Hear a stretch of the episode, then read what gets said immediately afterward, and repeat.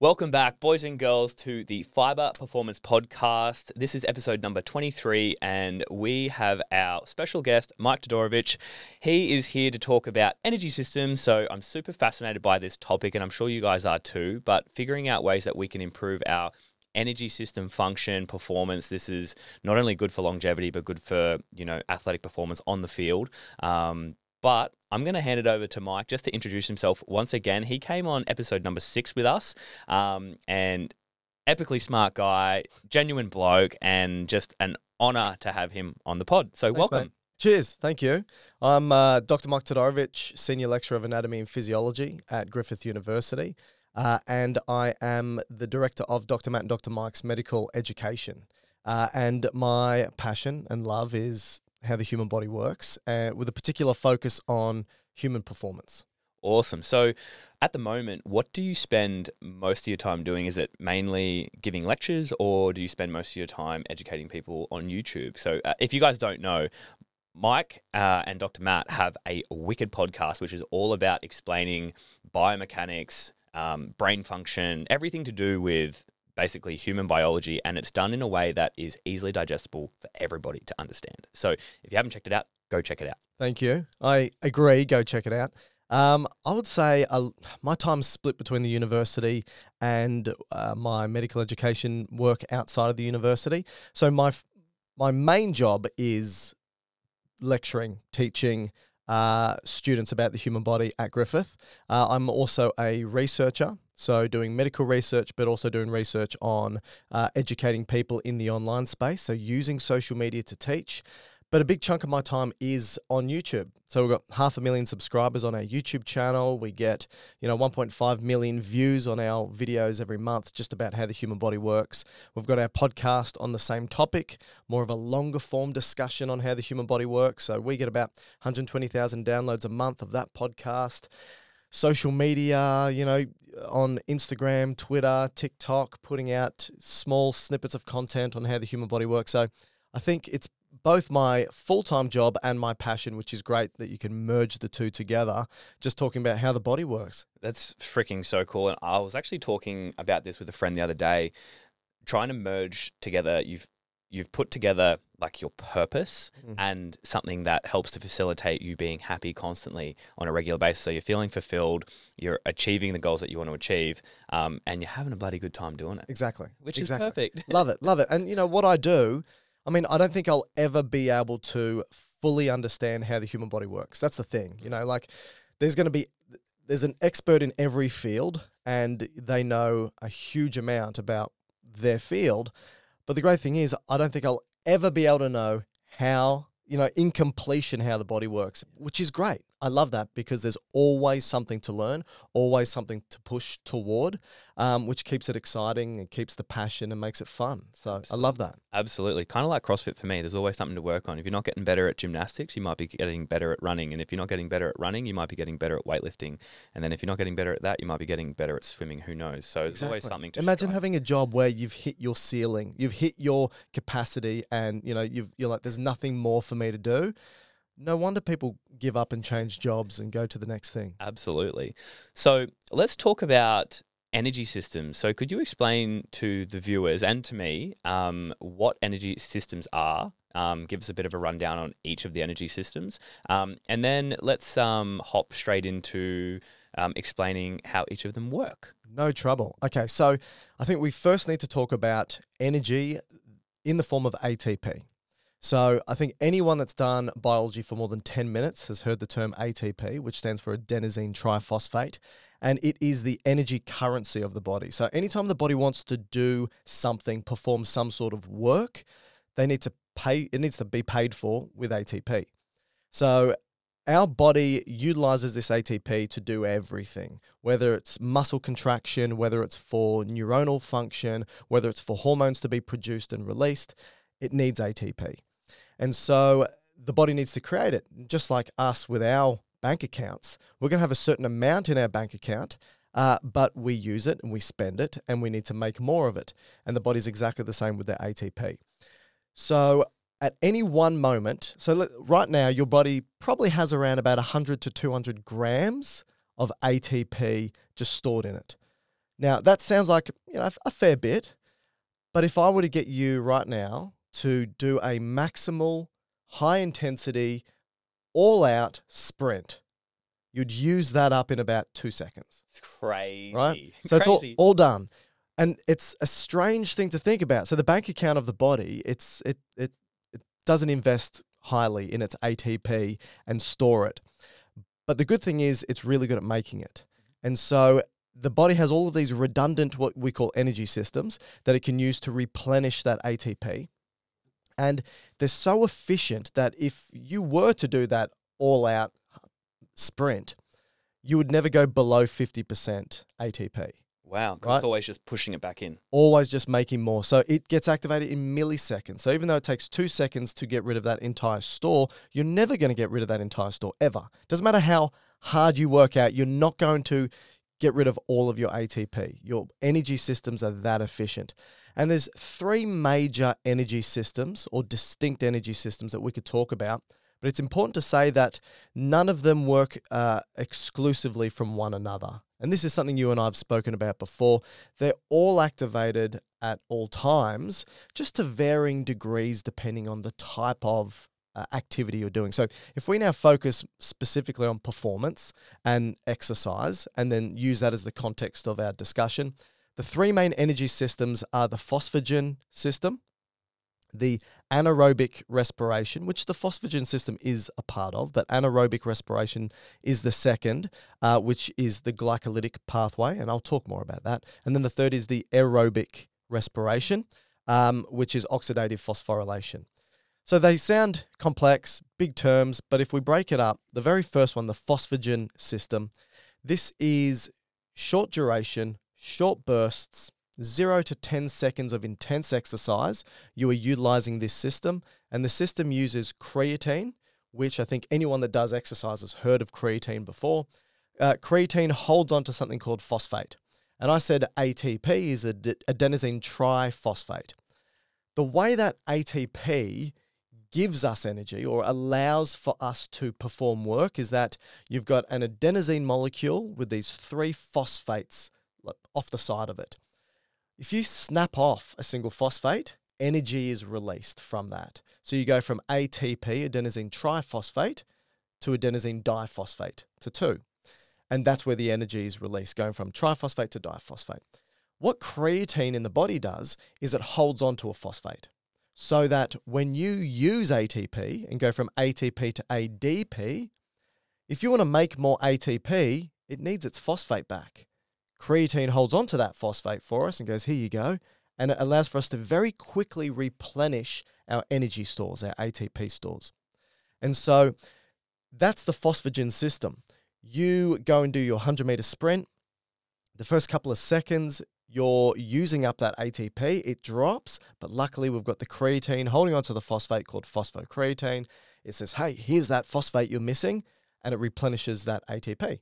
Cool. Super quick, super fast, high intensity, um, short duration. The second one that we have sort of gets, and I don't want to say gets activated at this point, but works more predominantly after 10 seconds to around about two minutes. Again, high intensity workouts or exercises. And this uses the glycolytic pathway. So basically, it takes carbohydrates, glucose predominantly, and it breaks glucose down through around about 10 odd steps into something called pyruvate. And in that process, it produces two ATP molecules. So you can make energy just from breaking carbohydrates down to something called pyruvate. Cool. At the same time, it produces these energy storing or these energy producing molecules called NADH. And NADH is something that a lot of people have probably heard about, but probably don't understand very well. I'm one of those. You're one of those? Because I, I think of NADH, I'm just like, okay, so that's a type of energy uh, energy in itself. I don't know. I, I, I heard it as energy, but I was like, well, what's the difference between NADH and ATP? Yes, yes. And that's the question that I get all the time. So, NADH is more of a shuttling molecule to ultimately help us produce more ATP. So, I'll get back to it in a sec because once I go to the third one, I can then talk more specifically about what it does. So, with this second one, the, the glycolytic pathway, it's anaerobic, meaning no oxygen. You don't require oxygen to produce this ATP. Going from glucose to pyruvate, net ATP, two. It actually uses two and creates four. So the net is two. Cool. Um, and then it creates this NADH, which we'll talk about in a sec. Sure. Uh, it can also use lactate for energy as well at the same time. So if you don't have any oxygen and you need to create a lot of ATP very quickly, you go through this glycolytic pathway to pyruvate, and then that pyruvate can turn into lactate. And what the lactate ultimately does, two major things. It's a buffer, which means that if there's any acid in the system, which we'll talk about in a second, it buffers it out, uh, which is very good for exercise and performance because a big rate limiter for us being able to perform exercise or maintain performance at a higher level is the acid in the system. So if we've got too much acid, muscles just don't work. So it's one of the reasons why we hit fatigue is because of the acid that's produced. Lactate buffers that out, just mops it up. But at the same time, it helps replenish the NADH in the form of something called NAD plus. Let's just bench that for a second Sure. and we'll explain what that means.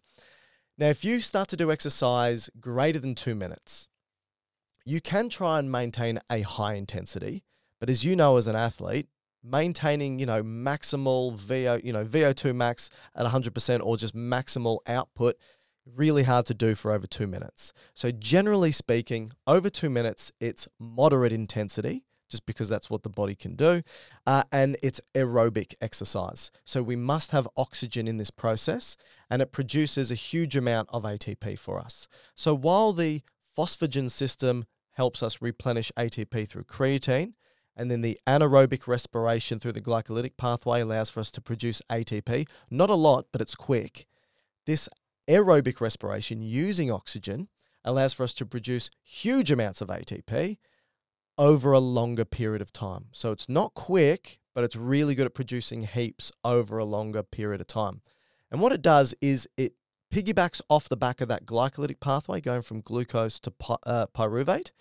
Then it takes that pyruvate and turns it into something called acetyl CoA, which goes into the Krebs cycle, produces some ATP through this process, but ultimately produces more NADH.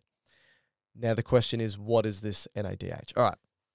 So, NAD, we've probably all heard of NAD because there's a supplement that people can purchase called NAD, NAD Plus, or NMR.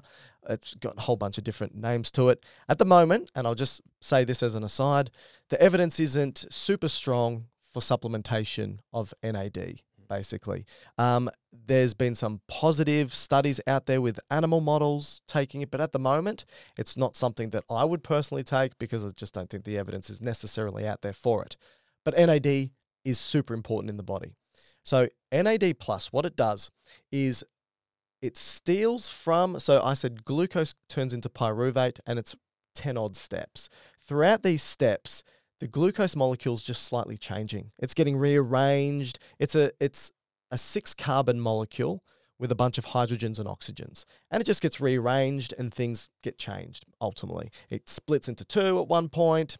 Throughout this process of change, NAD plus will come along and it will steal an electron from it and it will steal a hydrogen from it.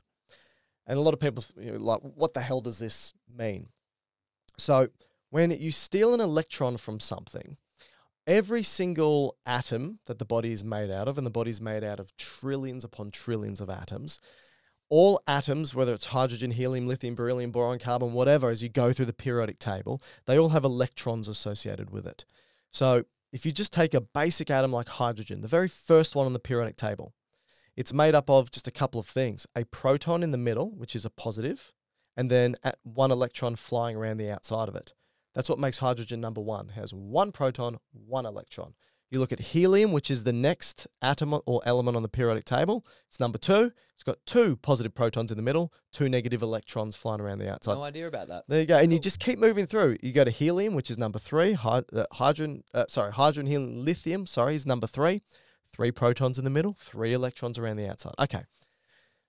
You can, or the body can, depending on the type of atom, steal the electrons away. You can't steal protons because they're right in the core. They're holding onto them too tight. You can't take it. If you were to take a proton, you actually change the element. So you, if I were to hmm. steal a proton from helium, it turns into a hydrogen, right? So it's a totally different thing. So we can't do that. At least our body can't. But what we can steal are the electrons. Now, if I steal an electron from an atom, it's going to change its charge because generally an atom is neutral charge. So let's just take uh, hydrogen, helium, lithium, beryllium, boron, carbon, nitrogen, oxygen. Let's take oxygen, for example. It's number eight. It's got eight positive protons in the middle, eight electrons flying around the outside. If I were to steal one electron from oxygen, it's going to be it's going to have seven negative electrons, but eight positive protons. So it's got one net positive charge associated with it. So that's going to be an O plus for example. Or I could give it an electron and it's going to be O negative because it's got one additional negative electron. The point I'm getting across is the body can steal electrons. And this is called oxidation. So anytime you hear the term oxidation, and this is how I remembered it in my undergraduate, think of the term LEO, L E O.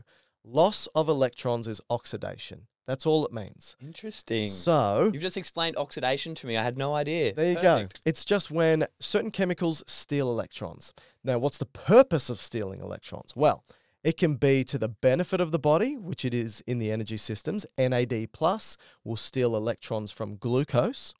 Um, but it could be to the detriment of the body Mm. because reactive oxygen species steal electrons as well. Are these So free radicals? These are free radicals. so oxidative stress. That's right. Cool.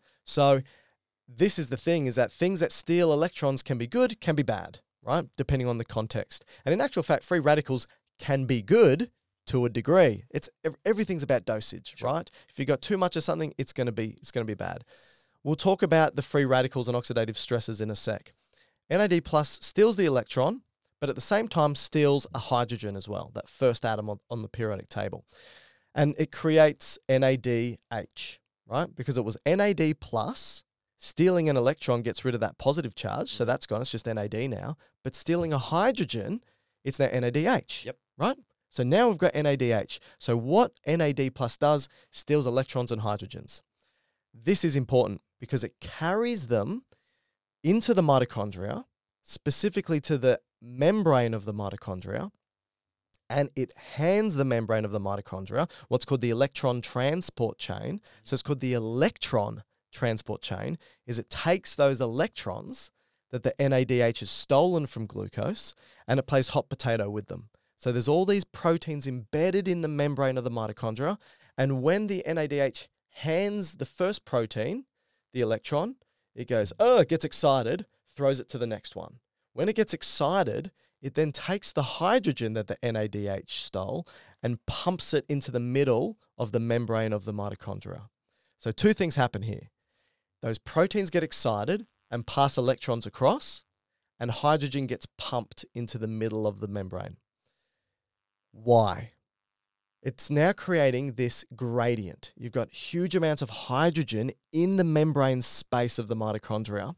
And at the very end of this electron transport chain is something called a pump. It's called, well, it's called an ATP synthase. And it takes the hydrogen, and everything in biology is about maintaining balance and equilibrium. So if you've got a high concentration of something on one side of a cell compared to another, like hydrogen, it wants to balance it out. And it does so by telling that hydrogen to go back down its gradient to the other side of the membrane. When it goes down to the other side of the membrane, it creates energy.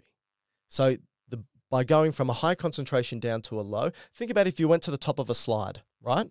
Going from high to low, you just let go. You don't have to do anything, but movement occurs. Energy is created by you going down the slide. Hmm. So energy is created by the hydrogen going from the space where it was just pumped into down back into the mitochondria and it produces ATP by Wow. leveraging that concentration gradient. And that is how the electron transport chain produces ATP. That's how aerobic respiration. Now the question is where does the oxygen come in? As those proteins play hot potato with the electrons, something ultimately needs to steal that electron right at the very end, and that's oxygen. So Mm. oxygen will steal that electron, but it can create reactive oxygen species in doing so. Right. And so Through aerobic respiration, we produce a huge amount of ATP, but we can also produce free radicals or oxidative stresses, which is good for us. It's a signal to the body saying, You're exercising, this is great. Let's and that oxidative stress that's produced tells muscle to grow. It tells the cardiovascular system to become more efficient. It tell it's a signaling molecule to say all, all of these things. But you can actually overproduce the oxidative stresses and then it can become detrimental to the body. One of the reasons why we get muscle soreness is because of the oxidative stress that's produced from all this oxygen and free radicals from that electron transport chain, for example. Interesting. Does that make sense? It makes sense. I would have to sit down and go over that like 10 times, but There's a lot in it. there was a lot of light bulb moments there for me where I was like, ah, that means that. Ah, that means that. And I had no idea about the elements on the periodic table being in that sequence and order. Yes. I do remember vaguely a long time ago being told this, but then completely forgetting it when I left school. It's all about the context, right? If it's not told to you in a context that's relevant or makes sense or is interesting, then of course you're going to forget. Exactly. So that's okay, that's super fascinating. What I want to ask you now is we have these three energy systems. I basically two of them being um, without oxygen, one being with oxygen, and they're all working together in synergy, but at different varying ratios depending on what the task is at hand or what the body is trying to do. Is there a way when we train, we obviously are looking for an adaptation? if we were to train on a regular basis, say looking to as a let's say a 400 meter sprinter, so Mhm. we're going to be trying to have our anaerobic or our glycolytic system working more efficiently. What would the process be for that system to work more efficiently? So, is it a faster turnover? Is it having more abundant mitochondria? Is it having more abundant cells? Is it having more muscle? Is it having more storage for creatine? Is it having more storage for uh, I NAD? What's the what's the The answer is yes. okay? Cool. what would the um what would the um what would the the sti- uh, the adaptation look like in the body to be better at the 400 meters if I started from complete scratch Yep. and then trained for the 400 meters over 12 months? What Cool. would what would some of the things look like? Yep, great question. So to begin with, like you said beautifully, all of these systems work simultaneously. When you go and start to do a 400 meter sprint, you're using that phosphagen system with the creatine, you're using the glycolytic pathway, and you're going to be breathing. So you're taking in oxygen, and your mitochondria will be producing ATP through aerobic respiration. But the predominant one in that 400 meter sprint will be obviously the phosphagen, but that'll go within that 10 seconds, right? And then it'll be that glycolytic pathway. So by definition, the glycolytic pathway leverages carbohydrates. That's that's what it uses. Carbohydrate, and I don't think that this is an inflammatory statement to make, but if you want to do high intensity exercise, you need carbohydrates. Yeah. that's just that's just what it is, right? Um, that carbohydrate is going to be the fuel for high intensity exercise, whether it's short term or longer term. It's carbohydrates. And so the glucose will be broken down through the glycolytic pathway to produce that ATP. And so the quantity of carbohydrates that you are fueled with will determine, first of all, how much ATP you make in that moment. And so while carbohydrate metabolism uh, to produce energy is fast, it doesn't produce as much as fat. But that's the beautiful trade off is that if you're doing high intensity and you need energy quick, carbohydrates. If you are doing lower intensity but you need more energy long term, you use fats. Both do oxidation ultimately, which, if we go into that aerobic side, meaning electrons are stolen from both fatty acids and from carbohydrates, and those electrons are given to NAD plus to make NADH, and the whole process goes through. Um, it's just that we can make more from fatty acids. But when you're talking about the 400 meter sprint, this is sub two minutes. This is that glycolytic pathway predominantly. The rate limiting step is going to be the carbohydrate fuel that you have available, but it's also going to be a whole range of other things that you did mention. So your mitochondria, in regards to the mitochondrial density within the muscle. So we're talking muscle specifically, right? So all of these metabolic processes occur in all metabolically active cells. Doesn't matter what cells you're talking about. It's going to be in the liver, the eye, the whatever. But we're talking about muscle because we're talking about performance. your muscle stores huge amounts of glucose. It's like 300 odd grams. So there's about half a kilo of glucose stored in your body at any moment in the form of glycogen. So glucose isn't stored as glucose. It's basically snapped together on top of each other like Lego blocks to form glycogen. That's all, all it is. Bundle, a bundle of glucose. That's it. It's just a bundle of glucose. And the liver stores it, the muscles store it, and the kidneys store it. Um, and it's muscles is number one, liver is number two, kidneys number three. Around about 300 grams stored in the muscle. The muscle is very selfish in that whatever glycogen is stored in the muscle, it keeps to itself. So it won't break it into glucose and then release it into the bloodstream. It keeps it 100% to itself. The liver is selfless. The glycogen that's stored in the liver, once it's turned into glucose, it pumps into the bloodstream to make it available to all tissues, including the muscle. So at the end of the day, the amount of glucose that the body has available to it for, for exercise, for high intensity exercise, you probably got an hour's worth of energy in the form of glycogen stored, which is more than you need for a 400 meter sprint. So you're not going to be using fatty acid oxidation. So you can ignore the fats for the 400 meter sprint. You will be using the creatine pathway and you will be using the uh, glycolytic pathway. So carbohydrates, number one fuel source for 400 meter sprints in that sense, and creatine phosphate as well.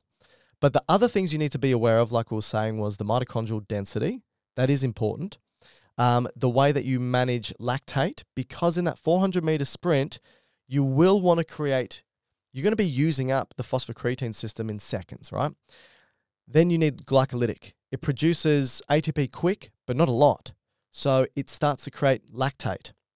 So to go back to, and I know I'm answering your question no, in a roundabout no, way. great. So we were talking about lactate a little bit earlier. And I said what lactate does is it buffers acid, which is great because acid is a byproduct that can be produced through muscle uh, through exercise, and we can talk about how. It, Perfect. No, yeah. keep doing that. What is what is the acid? Is the acid is is that hydrogen? Yes. All right. So here's a great here's a great point that a lot of people don't realize is that you look at that periodic table, hydrogen, helium, lithium, beryllium, and so forth. Our so if there is a subset of elements in that periodic table that our body needs and uses, right? So there's only six elements in that periodic table that make up around about 96% of your entire body. Right? That's hydrogen, oxygen, carbon, nitrogen, for example. Those four will make up around about 90% of you, right? That's all you are, are those four things. But there's other trace elements in your body that's really important, like hydrogen, sodium, potassium, calcium, magnesium, chloride. You don't have giant amounts of it, huge amounts of it, but the amounts that you have are extremely important. And we often refer to them in the context of them being electrolytes or ions, right? Because they exist in our body with a charge. Carbon doesn't, nitrogen can, oxygen can, um, but these ones, they only exist in our body with a charge. Sodium, chloride, potassium, so forth. When you do a blood test and you get the results back, it doesn't measure carbon and oxygen and things like that, but it will measure ni- uh, sodium, uh, potassium, chloride, and you'll see it as a charge. Na plus, Cl negative, K plus, Mg2 plus. This is the way it's shown, and they're called ions. Ions are any element on the periodic table with a charge, it can be positive or negative. That charge simply says it's either been given electrons or it's had electrons stolen from it, but it's active in that form. All right. When you look at your blood test and you look at sodium, it might say something like 142 millimoles per liter. And you might look at potassium and it might say 4 millimoles per liter. And you can see magnesium and you can see chloride, you can see a whole bunch if you like. But hydrogen is never written in the same way that potassium and chloride and all those are written as millimoles per liter, right? It's written as pH.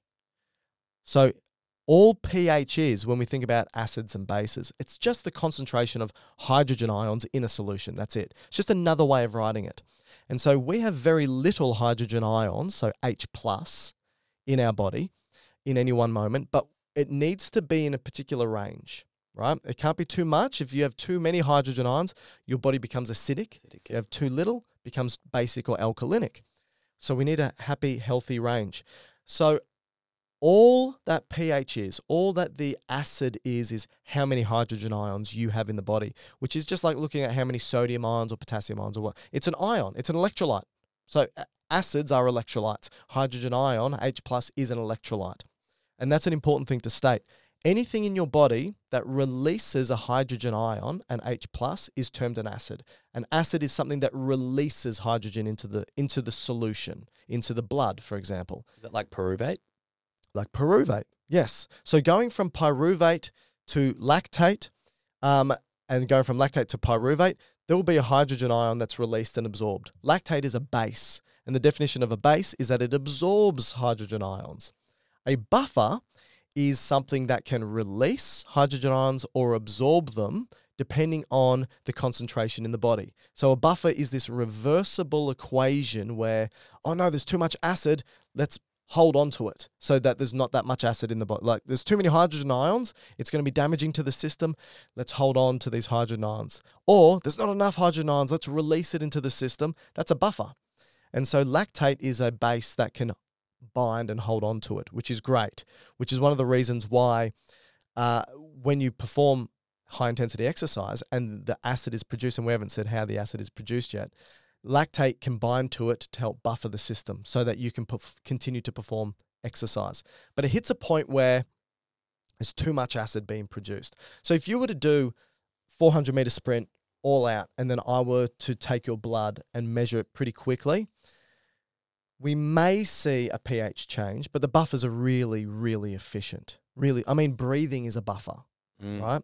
Because carbon dioxide produces hydrogen ions, which is weird because you go, wait, carbon dioxide is carbon and two oxygen. There's no hydrogen there. So, how does that create an acid?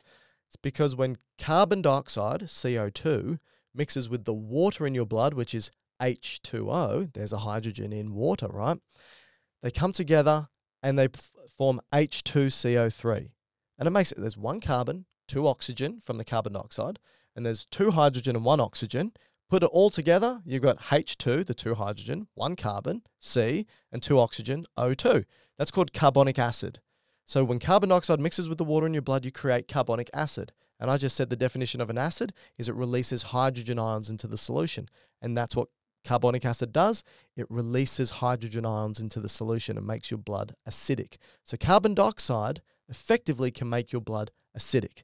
That's why it's an exhaust. We need to breathe it out. Mm. The problem can come is when we transport it from the cells that make the carbon dioxide to the lungs, it gets in the blood and makes acid. Luckily, we've got buffer systems that can absorb it. Our red blood cells can hold on to carbon dioxide, stopping that acid from being produced.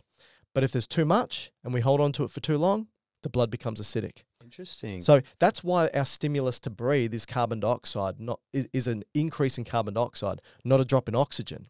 It's because too much carbon dioxide creates too much acid in the blood. And the problem with it, because we haven't addressed that, the reason why we don't want the too many hydrogen ions is because it steals electrons.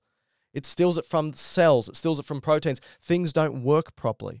So is that the back end of the 400 meters when you're in the last 100 meters and things start to buckle and your form changes and your legs start to get heavy and yep. that's hydrogen ion buildup. Exactly. So you've got because of the breakdown of the glycolytic pathway from glucose to pyruvate, you produce ATP. You go from pyruvate to lactate.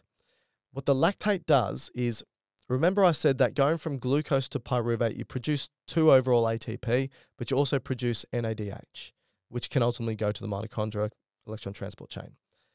The thing is, in a 400 meter sprint, we don't give a crap about it going to the electron transport chain for oxygen and ATP. It's too short. What we want to do is try and create more ATP from glucose to pyruvate. But the rate limiting step here is you need more NAD plus. And so that NADH that's made goes to lactate, and lactate can regenerate NAD plus. And so the glycolytic pathway can keep going. So the production of lactate, its whole purpose is it doesn't create ATP directly, it just creates that reducing agent, the NADH, and turns it back into NAD plus so that the glycolytic pathway can keep going. So lactate helps not just buffer the acid, keeps that glycolytic pathway, that very short glucose pyruvate, glucose pyruvate, glucose pyruvate. and basically bypasses the electron transport chain.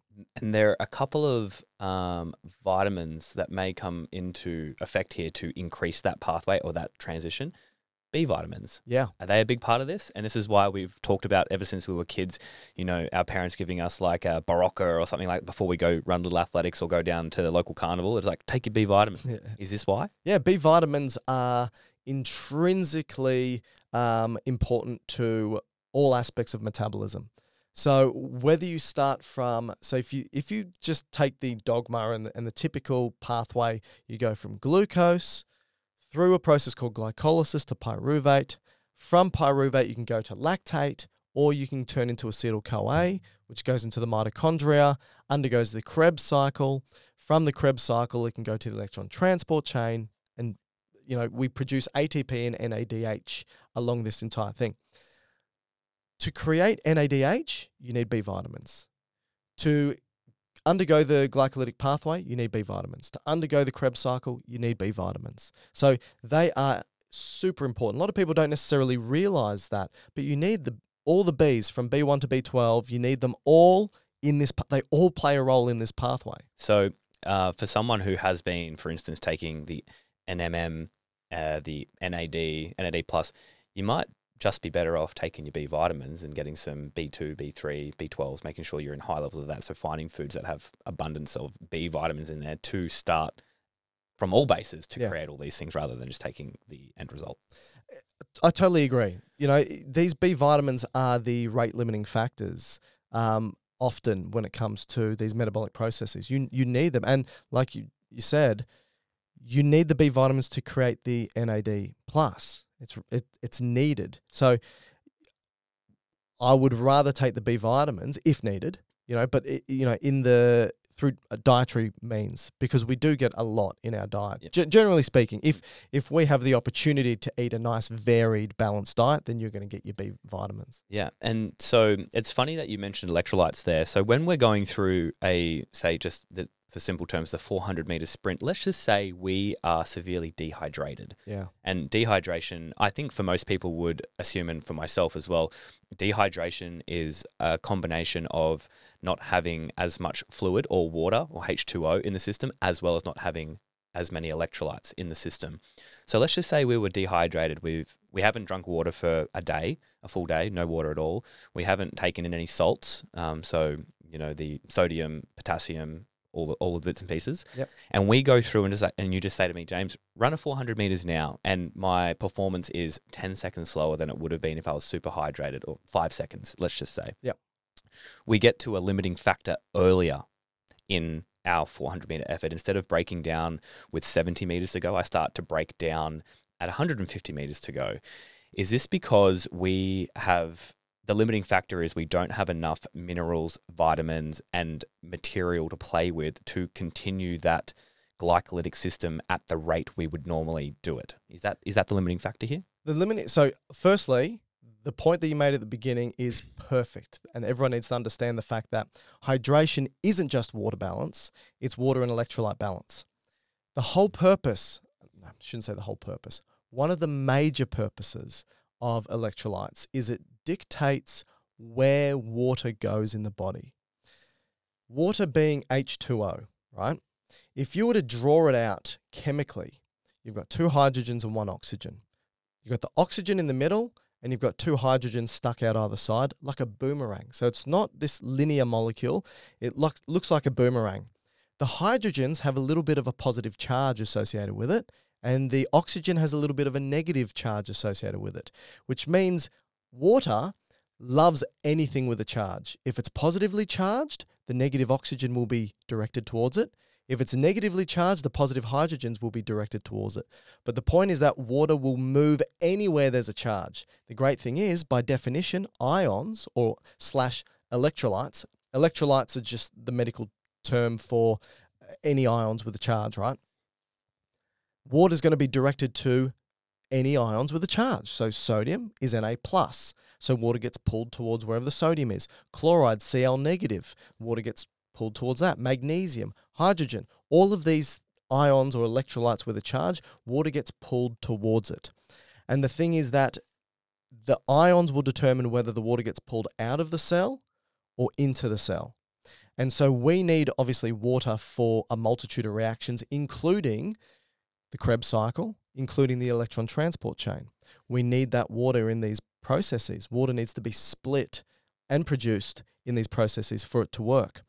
If your water balance is out, then your ability to undergo these metabolic processes are going to be out. But the the most important thing in this case, particularly looking at the 400 meter sprint, is that for me, what I think the biggest rate limiter would be are the ions, right? Sodium, calcium, um, those two particular, right? So sodium is Na plus, calcium is Ca2 plus. So calcium is two positives, sodium is one positive. These ions exist predominantly outside of the cell. And what they do is anytime sodium or calcium jump into a cell that we call an excitable cell. So there's three major types of excitable cells or excitable tissues. Muscle, nervous, and endocrine. All of these excitable cells or tissues can do nothing. So a muscle that's doing nothing just doesn't contract. A neuron that does nothing doesn't send a signal, and an endocrine tissue that isn't excited doesn't release a hormone. But you can excite them to do those things, to contract, to send a signal, to release a hormone. The way we excite them is by throwing in sodium or throwing in calcium, right? And so if the balance of your ions or electrolytes are off, these excitable tissues aren't going to function properly. So your muscles won't contract properly. Your neurons won't fire properly. Those two things, and we haven't spoken about endocrine yet, those two things alone, the muscle and the neurons, I mean, they're the two major uh, uh, uh, systems of the body that underpin performance. Interesting. You need your nervous system to send fast, adequate, appropriate signals to the muscle tissue, and you need the muscle tissue to contract appropriately and adequately. And that is reliant upon sodium and calcium. So it seems to me that if we want to increase performance, let's just say I was told this morning when I woke up that I was going to my um, my high school sports day, Yeah. and I wanted to maximize my performance for basically the athletic track and field events. It seems to me that I would need to make sure that just above and beyond anything else after you know getting a good sleep the night before Yeah. is I need to be hydrated. So that's making sure I've got adequate H2O in the system, adequate electrolytes in the system, and adequate carbohydrates and B vitamins in my system. They're the four main things that I'm hearing as much as possible. So if Yeah. you want to maximize your performance on any given day going and playing sports, soccer, football, surf life saving, whatever it may be, those range of four things at the right levels for everyone, everyone's very individual, need to be at its at their at their optimal to do work the best or give yourself the best opportunity to achieve good work. Yeah, I, I totally agree. And now, when we're looking at carbohydrates, I think this is a huge one, especially for people looking to increase their performance, whether they're weightlifter, runner, whatever it may be. Carbohydrates. Now they come in lots of different forms. So we have um, we have starchy carbohydrates, we have like sugary carbohydrates, and we can consume foods of a broad spectrum of these things. Now I'm guessing, and this is just me spitballing here, but I'm guessing as we train and as we adapt to the stimulus or the um, the that hormetic effect that we want to produce on our training days, we get better at utilizing our carbohydrates. Now, would this, and I'm not sure if this is a question um, that you're familiar with, but would would the the hormetic effect or the stimulus effect would that make you know, for instance, where we process our carbohydrates in the gut, would the you know training and being like, hey guys, we need carbohydrates, muscles, we need carbohydrates, we need more, we need to produce more energy. Would the gut microbiome change to allow us to absorb more carbohydrates over time to become more efficient at absorbing these because it knows, hey, we're getting stung with a 400 meter sprint every other day. We need to be ready for this. So let's produce particular bacteria or more enzymes to break these down faster because if we do get it, we know that carbohydrates are coming. So we change our gut microbiome to absorb these better. Is that is that a stimulus or is that an effect? Well, that's a good question. And the short answer is I don't know. Cool. The long answer or longer answer is that the body, like you alluded to, is extremely adaptable. And you're right. If you were to continually do 400 meter sprints, your body becomes extremely reliant on the glycolytic pathways.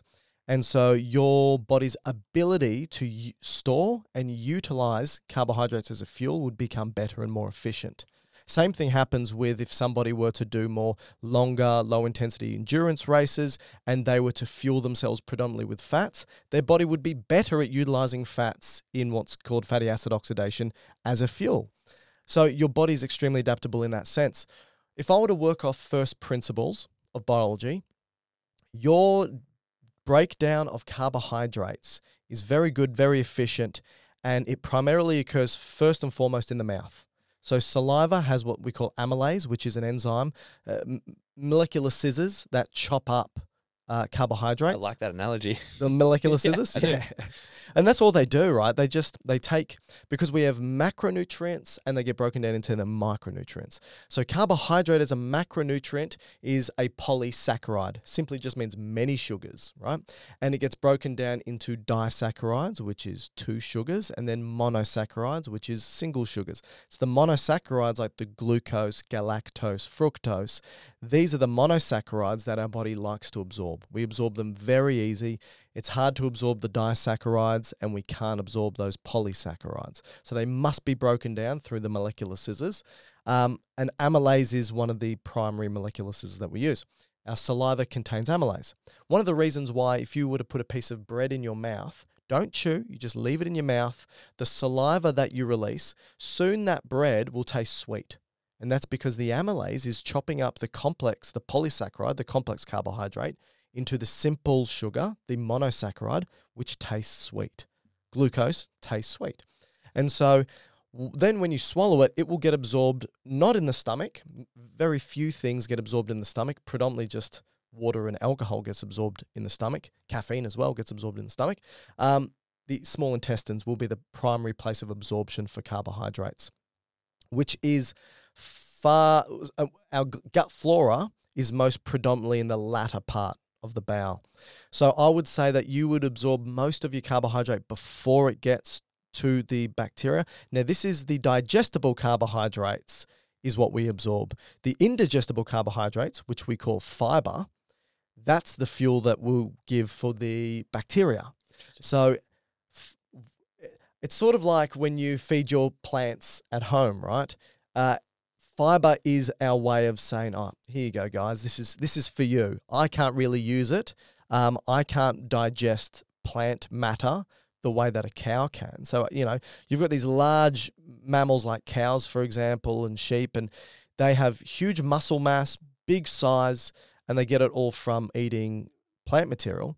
But they've got the ability to break down certain types of plant material to get the energy from it. We can't. We're very limited.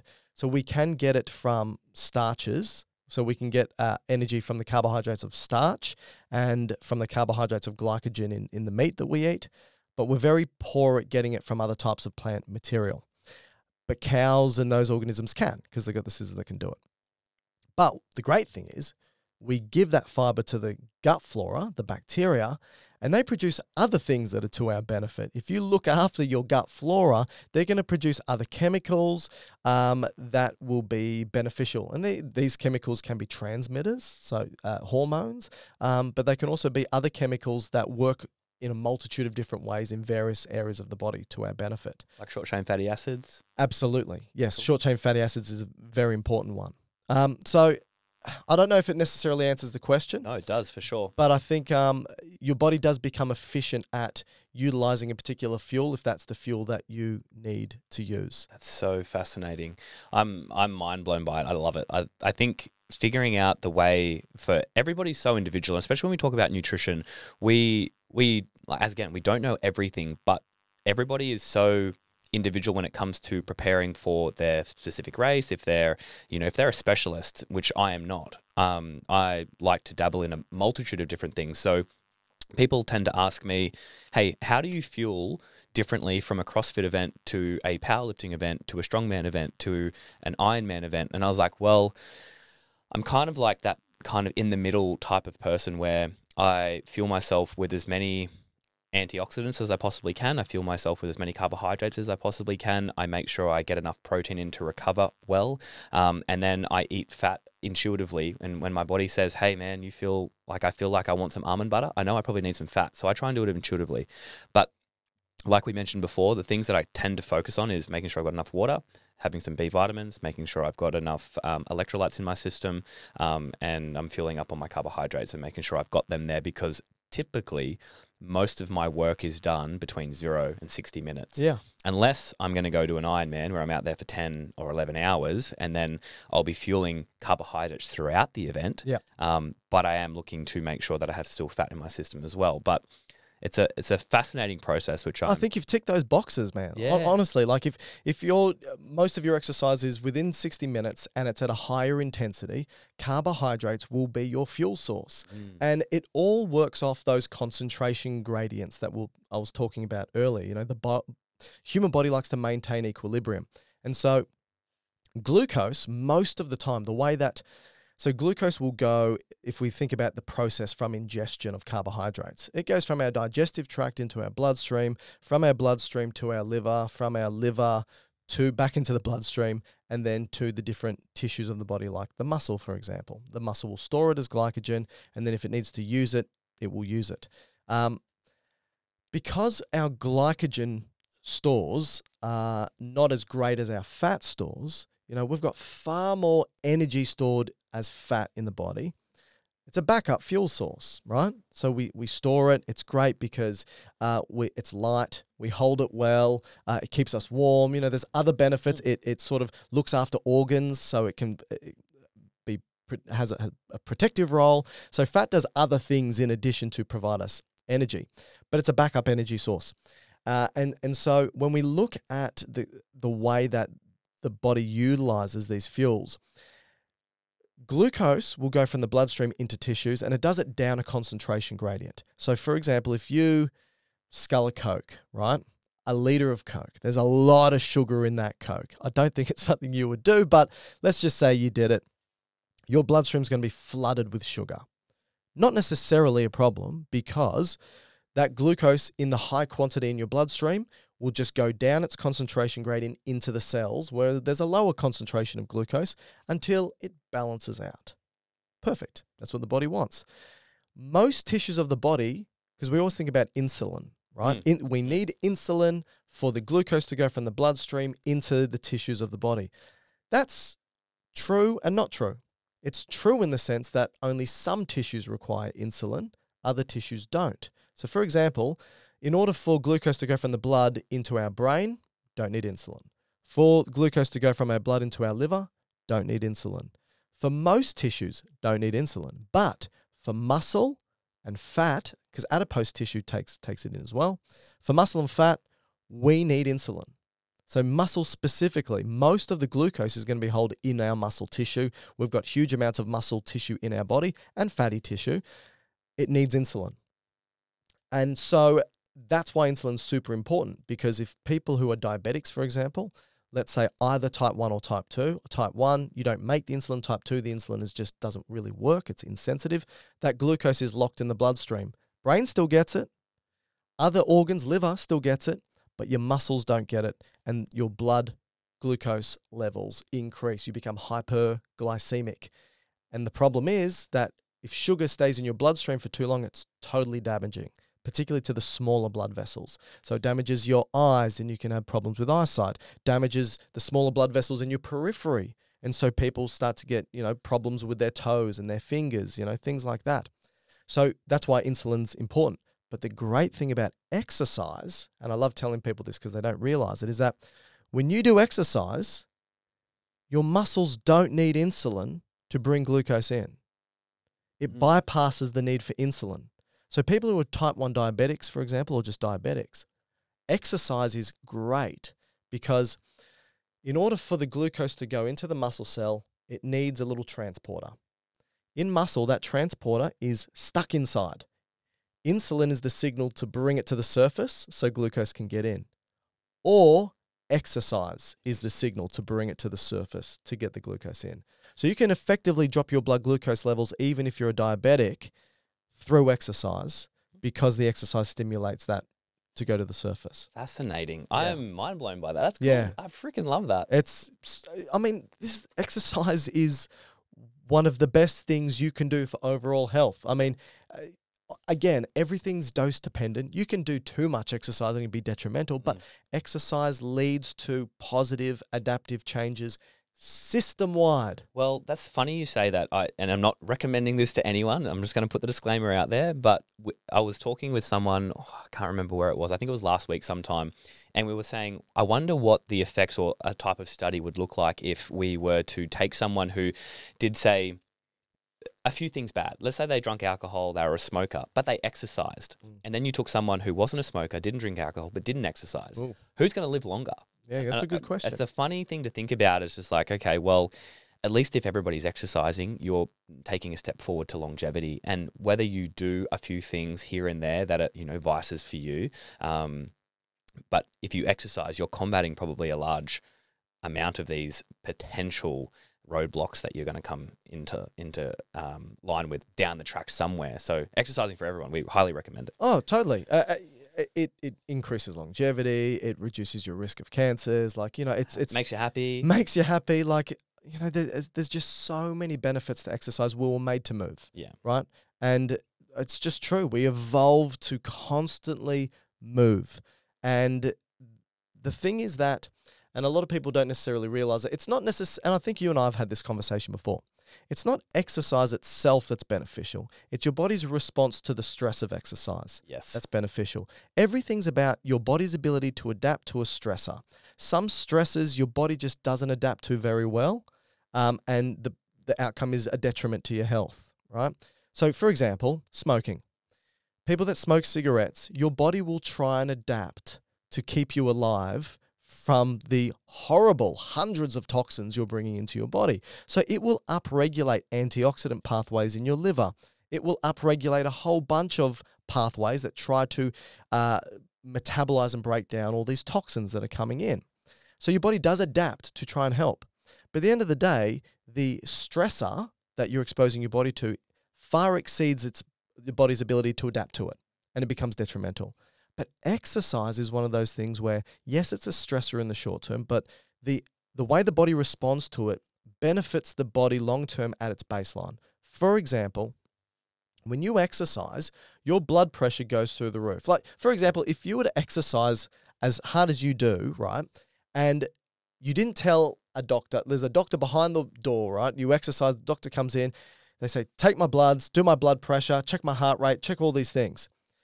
On nearly every level, they'll go, this is, uh, you're unhealthy Lay down. right? Yeah, your heart rate's too high, your blood pressure's too high. You know, all these, your blood is too acidic. All of these ions are out of whack. Da, da, da, da, da, da. Okay, but that's because you have stressed the body. But then the body's ability to respond to all of those things long term means your heart rate at a baseline is lower. Your blood pressure at a baseline is lower. Your bo- body's ability to utilize fuels is better. Um, its ability to perform certain um, metabolic functions is better. Like, I mean, it just ticks all the boxes in all these different ways. What's the best way to recover? Uh, that's a great question. It's a hard question. So I think it depends on the type of exercise. Um, but, you know, one of the reasons why I'm not a popular science communicator, meaning I haven't permeated, you know, everyone's household, is because the boring stuff is the good stuff. Perfect. I love Right. I love boring. Get your sleep. Yep. Eat a nice, balanced diet. Get your water in and exercise appropriately. Mm. And I know all those things are boring and people want these extreme, drastic things or they want very specific, detailed protocols. It's just, well, unless you are at the highest level of, of athletic performance, those little tiny things aren't going to make a difference to you unless you're doing the basics Yeah. properly. The bulk. And I'm not saying every single night you need to get eight to nine hours. It's not how the body works. Again, body's crazy adaptable. You can go a couple of days and your sleep is off, but try to hit your eight to nine hours as often as you can. Don't stress out about it. It's probably going to make you worse Yeah. worrying about your sleep so much. But just try to do the right things to get that sleep in. Try to do the right things to eat a balanced diet. Again, throughout your entire lifetime, you're going to eat thousands upon thousands of meals. So if you go out and you eat a burger and fries, a Coke or whatever every now and then, it's not going to do anything. Don't stress about it. Don't worry about It's it. not going to be the one thing. It's not going to be the one thing. It's funny you mention those things because I get asked quite a bit, and you probably get asked like, where are your priorities at the moment? Like, where, what are you, what are you aiming towards? And at the moment, like you're you you're a dad, you've got um, a wife, you've got um, the podcast, you're a lecturer at the uni, um, you're doing a ton of stuff. And for me, my priority outside of you know some things that I'm about to talk about is my business, um, my friends. They're my priorities, like making sure, and I'm having fun.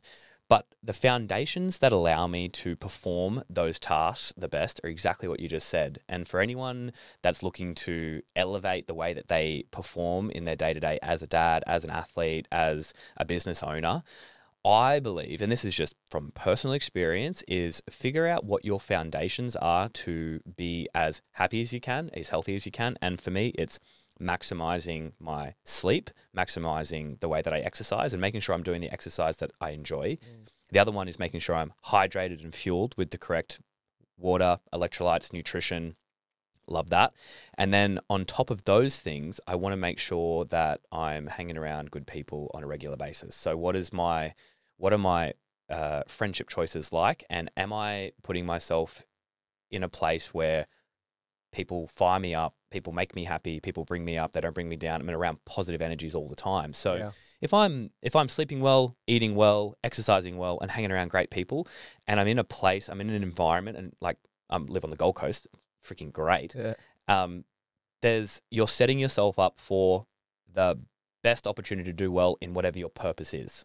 I totally agree. And I think that's you know for me they're the, they're my priorities, and then you know whether you know, we we talk about Phyba a little bit on the podcast, but we like to talk about more educational stuff. But it'll allow me to put more energy and more emphasis on doing well in Phyba if those things are taken care of as priority. Because again, if you are not looking after number one, everything else suffers and you're totally. going to be useless everywhere else.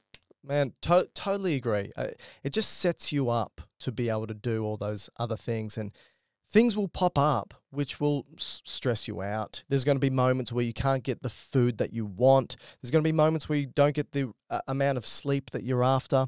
But if your baseline is already really good, then those little tweaks and things that pop up, they're not going to be that bad for you. Mm. But if your baseline is poor and you're already at a baseline getting terrible sleep, eating terrible food consistently, not getting your exercise in, all these types of things, these knocks might be more significant to you than they are than they could be otherwise. You just said a word then that it rings true with me for pretty much everything is consistency. Yeah. Whatever you do consistent on a consistent basis, the little knocks or the the, the bumps in the road aren't going to shake you off track as much as they would as if you're not consistent. Yep. And That's I think same with training. I totally agree. Uh, uh, one I think the big thing that we don't focus on and I think we will be for as a as a society as a community and COVID's and technology has sort of played this role is the whole social isolation thing. Um, today, compared to 50, 60 years ago, we have fewer friends. We have fewer people that we can go to and speak with. We have a smaller social group. Um, we see less people. We interact with fewer people. Uh, the, these are negative to our health so we have evolved to be social beings. The only reason, well, the, again, I shouldn't be talking absolutes. The main reason why why humans are so successful is we're social beings.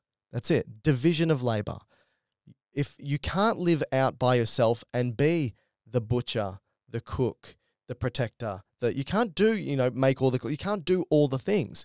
We have to say, okay, you do this, you do this, you do this. And we have this division of labor and we work as a community. Basically, uh, if I use a biology term, a syncytium. So a heart, heart muscle, the millions of heart muscle cells work together as though they're one. That's called a syncytium. Unity. Unity. And that's how org- humans as an organism, as a society, as a community. That's how we work as, as one.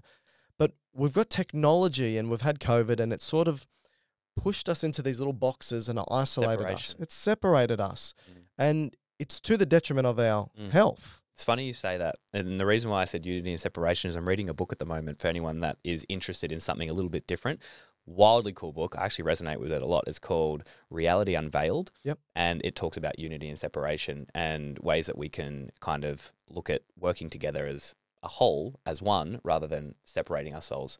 And it just gives you a whole new perspective on the way to look at things. Um, Yeah. And it's just fascinating read. So if anyone wants to read a cool book, it's a very easy read. I'm not a huge reader. I'm a big listener, but I'm actually reading this book and I am fascinated by it. Yeah. So social interactions, right? Yeah. Like you, you need to be around people that make you happy, Mm, that exactly. you enjoy being around, Mm. and do it as often as possible. And as I'll, I'll add to that before we wrap this up as well. That uh, happiness factor, um, as well.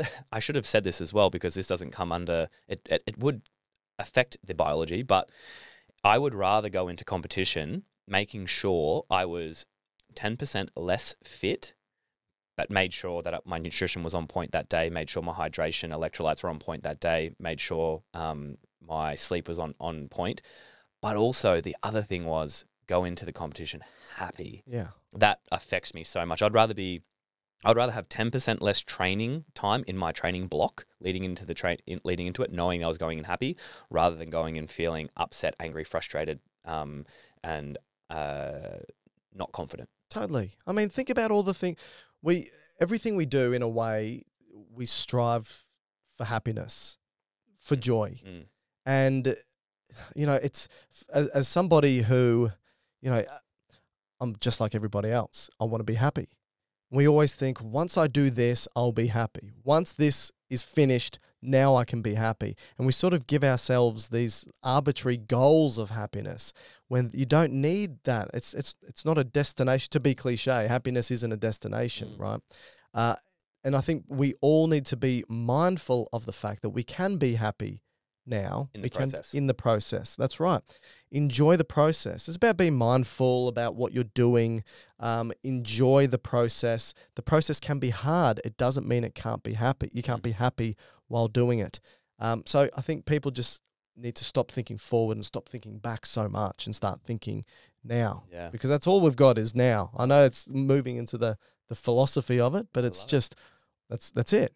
Fascinating. Well, mate, I think that's a great thing to wrap this up on. Mate, thank you so much. You've just explained so much to me that I had no idea about, and that's probably my own fault for not listening in year 12 biology. but I really appreciate, guys. That was episode number 23 with Dr. Mike uh, talking about energy systems. Hope you guys enjoyed it and look forward to seeing you guys next time.